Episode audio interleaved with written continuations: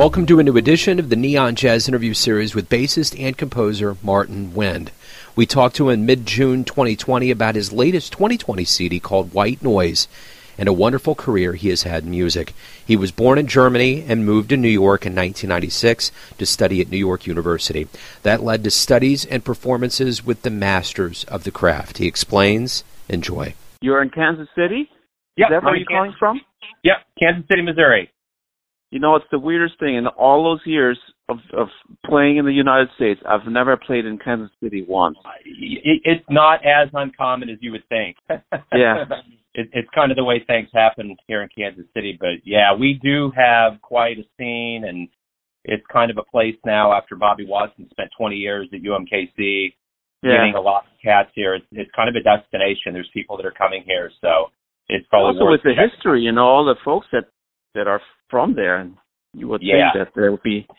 Well, hey, where are you located exactly? I've been living in Teaneck, New Jersey, uh, for the past 17 years. So it's uh, you know, it's the third town into New Jersey once you cross the the George Washington Bridge.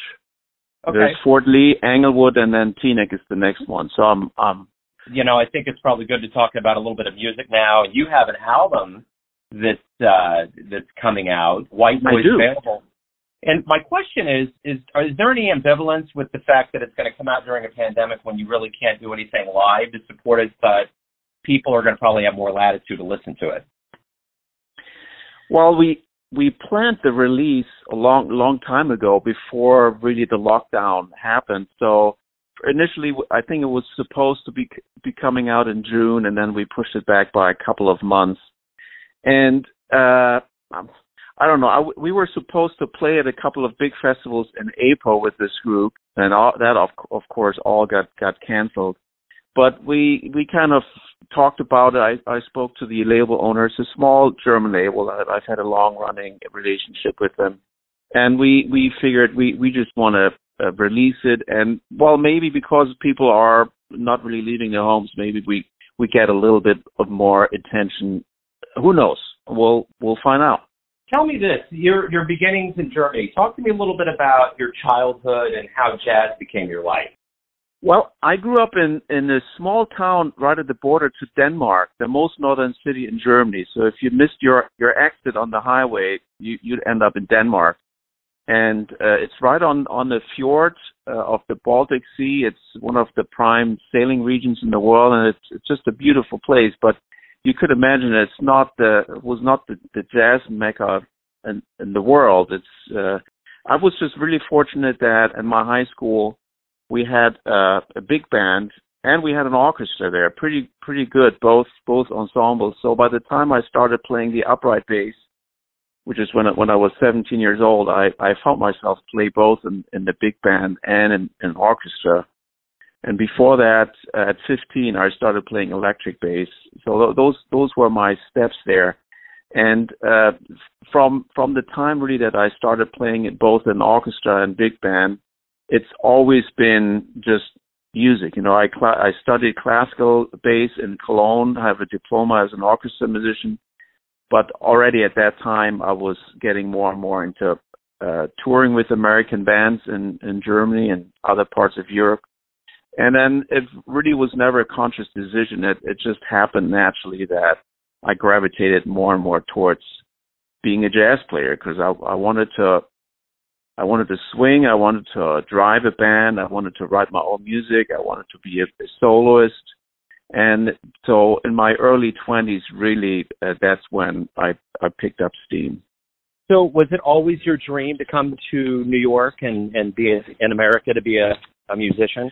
Well, as I was uh, touring more and more, as as I was experiencing what it feels like to to be playing with American musicians, uh, that that really started to implement itself in my, my in my brain that uh, or my heart too that that you know I didn't want to just be around that kind of level of playing uh you know just a few weeks out of the year whenever I'll be touring. I wanted to be around that feeling all the time. So when I I uh, I I finished my diploma in Cologne I applied for a scholarship with the, the German American exchange student service, and I got uh, a scholarship to study at NYU, and that's really that that was was what brought me to New York in 1996. So I was a grad student there, and right after the first semester, I was asked to to teach non majors there, and I've been doing that for uh, more than 20 years now. So th- those were the steps. But when I came to New York, I had no expectations. I just knew I would be there for one academic year, and then uh, a whole lot of things happened. yeah, which is life for sure. Um, yeah. So, have you ever been nervous on stage? Is it a natural kind of place for you to be? I yeah, I think it's a very natural place to be. I mean, it, every once in a while you find yourself in situations where the stakes are high and there's uh i would say uh, an excitement i mean the excitement is always there but uh, for example in, uh, a couple of years ago i i wrote a bass concerto and i premiered it with my hometown orchestra in Flensburg and the audience and those are moments that where you know the excitement is is is even uh stronger. But I I usually feel very very at peace on stage. So you've had the chance to play around some pretty big names in your career. What what have you learned from legends and luminaries that's either helped you teach younger players or just help you in your playing? One of many things that I've learned from being around those those greats and some of the original voices of our music is that they they never seem to lose their curiosity and their uh, their passion. Uh, people, I, I remember being around. That, that was still when I was in Europe. Uh, I would be traveling with a three trombone group that included Slide Hampton, and he would he would tape himself and he would go back to the hotel and he would listen to his own playing and practice and uh, which was amazing. I I played with Clark Terry when I was in my my early twenties uh, I remember, you know, being around Hank Jones, who in his early 90s was still so excited about playing. So that's something that that really left left a mark with me. That and and it's one of the reasons why you know jazz musicians tend to stay young at heart and and uh, and their brains and uh, that that was really a a big one for me. What do you like the best about being a musician?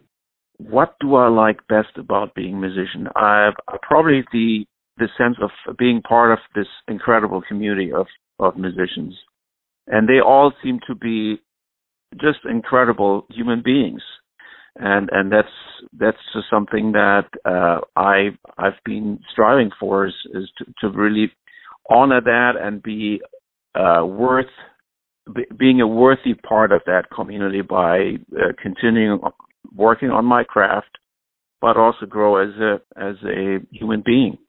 We are going to get to the end of this COVID nineteen, and we will perform live again. When that happens, what yeah. do you hope both the mu- what do you hope both the musician and the audience realizes about this time away from music?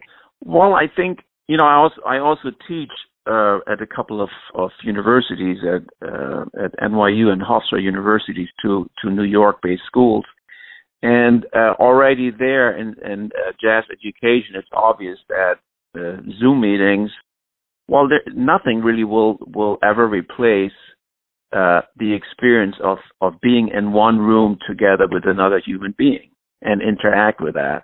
And I think all the streaming that that is, you know, we spoke at the beginning that uh, the Village Vanguard is starting that practice now too. There's just nothing that will ever really replace going to a concert hall or a jazz club and really being part of that experience, uh, experiencing the the the energy in the room and, and smelling the sweat and uh, the the spilled uh, beer or I don't know. It's just that that part of of uh, our our world. Uh, it's it's just so essential, and no matter how uh, sophisticated uh, technology will will become, it, it's just it'll always be uh, an essential part of being a human being. Yeah, without a doubt. You know, I used to ask musicians, you know, how healthy is jazz? and now I, I how healthy. During, yeah, well, but this is the thing. This is the, this is the caveat. I don't have to do that ever again because I know now with all of the canceled gigs how healthy jazz is. I mean, the amount of gigs that everybody's had to cancel is staggering. So talk to me a little bit about, like in in March when you noticed that jazz was coming to an end. I know exactly when when that moment uh, dawned on me. We I actually played my my last two nights were, were really wonderful uh, evenings at the Kitano uh, Club here in New York City, and a friend of mine, Peter Weniger, a fantastic tenor player, and, and the uh, the head of the Jazz Institute Berlin was here visiting with his wife, and we played uh, two quartet nights with Lenny White on drums and Aaron Goldberg on piano, and it was fantastic. But already then, the we we had a very loud light crowd because that's really when it was started. It was on March 6th and 7th. And uh, later on, I, I talked to the manager of the club, and he said those were the last two nights of live music that we had. And then it was just an avalanche of cancellations. I was supposed to go to Europe and everything this summer. I had concerts uh, with with Matt Wilson's uh, Honey and Salt band got uh, got canceled, and uh, today I I heard that uh, a week at Dizzy's for October was canceled, and uh, I took I think I took uh, advantage of the time that I I've had at home, and uh, I'm, I never get bored, but uh, you know really that experience of of playing with people for people is something that I miss I miss dearly everyone has a perception of you or, or their version. Your family, your friends, your fans, your students, but you're the one living your life. Who do you think mm-hmm. you are? Who do I think I am? I know who I I know I think I could ask her uh, answer the question who would I want to be um uh, who are the, what are the goals that I'm I'm striving for I'm I'm trying to be uh a good family man, a good father, a good husband. I'm I'm uh, trying to be a good uh, educator and uh, role model to my students. Um, I'm always trying to serve the music. I I try to write music that that is meaningful. Um, I try to allow the musicians around me to sound right as on. good as they possibly can. Hey, can. Martin, thank you for taking some time out today to talk with Neon Jazz during a very strange time on the planet and uh, to talk about the new music and your career. I appreciate it. You're welcome. Thanks for having me. Thanks for listening and tuning in to another Neon Jazz interview. We give you a bit of insight into the finest players in Germany, New York City, Kansas City, and spots all over the world, giving fans all that jazz. And thanks to Martin for his time, music, and story. If you want to hear more interviews, go to Famous Interviews with Joe Dimino in the iTunes Store. Visit Neon Jazz at youtube.com, and for everything Neon Jazz all the time, go to the neonjazz.blogspot.com. Until next time, enjoy the jazz, my friends.